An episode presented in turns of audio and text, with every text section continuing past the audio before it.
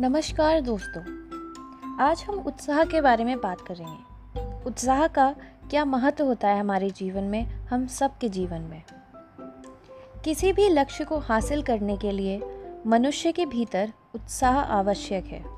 लगन एवं उत्साह के ईंधन से ही गाड़ी लक्ष्य तक पहुँच सकती है। उत्साही मनुष्य के लिए संसार की कोई वस्तु दुर्लभ नहीं होती। किसी व्यक्ति में अपने कार्य के प्रति जितना उत्साह होगा, वह अपने लक्ष्य को पाने में उसी अनुपात में सफल होगा। वास्तव में उत्साह सकारात्मक ऊर्जा पैदा करता है।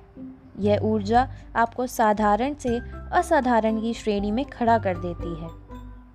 असल में उत्साह किसी भी व्यक्ति की कमियों को दूर कर उसकी क्षमता से अधिक परिणाम देने में मददगार होता है।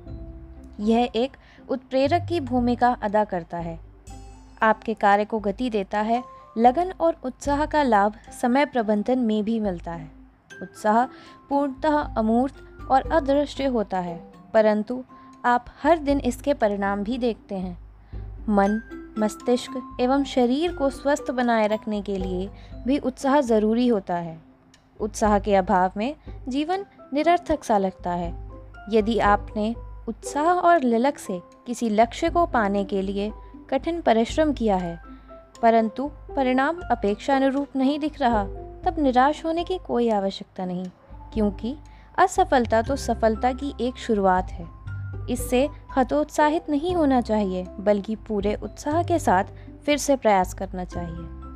प्रत्येक महान कार्य उत्साह से ही सफल हुआ है। बुद्धिमान व्यक्ति असफलताओं के बावजूद उत्साह नहीं खोते। पूर्व ब्रिटिश प्रधानमंत्री विंस्टन चर्चिल ने भी कहा था कि बार बार असफल होने पर भी उत्साह न खोना ही सफलता है। दरअसल, सफलता इस बात की क्षमता है कि कितनी भी विफलताएँ आए, आपका उत्साह कम न हो।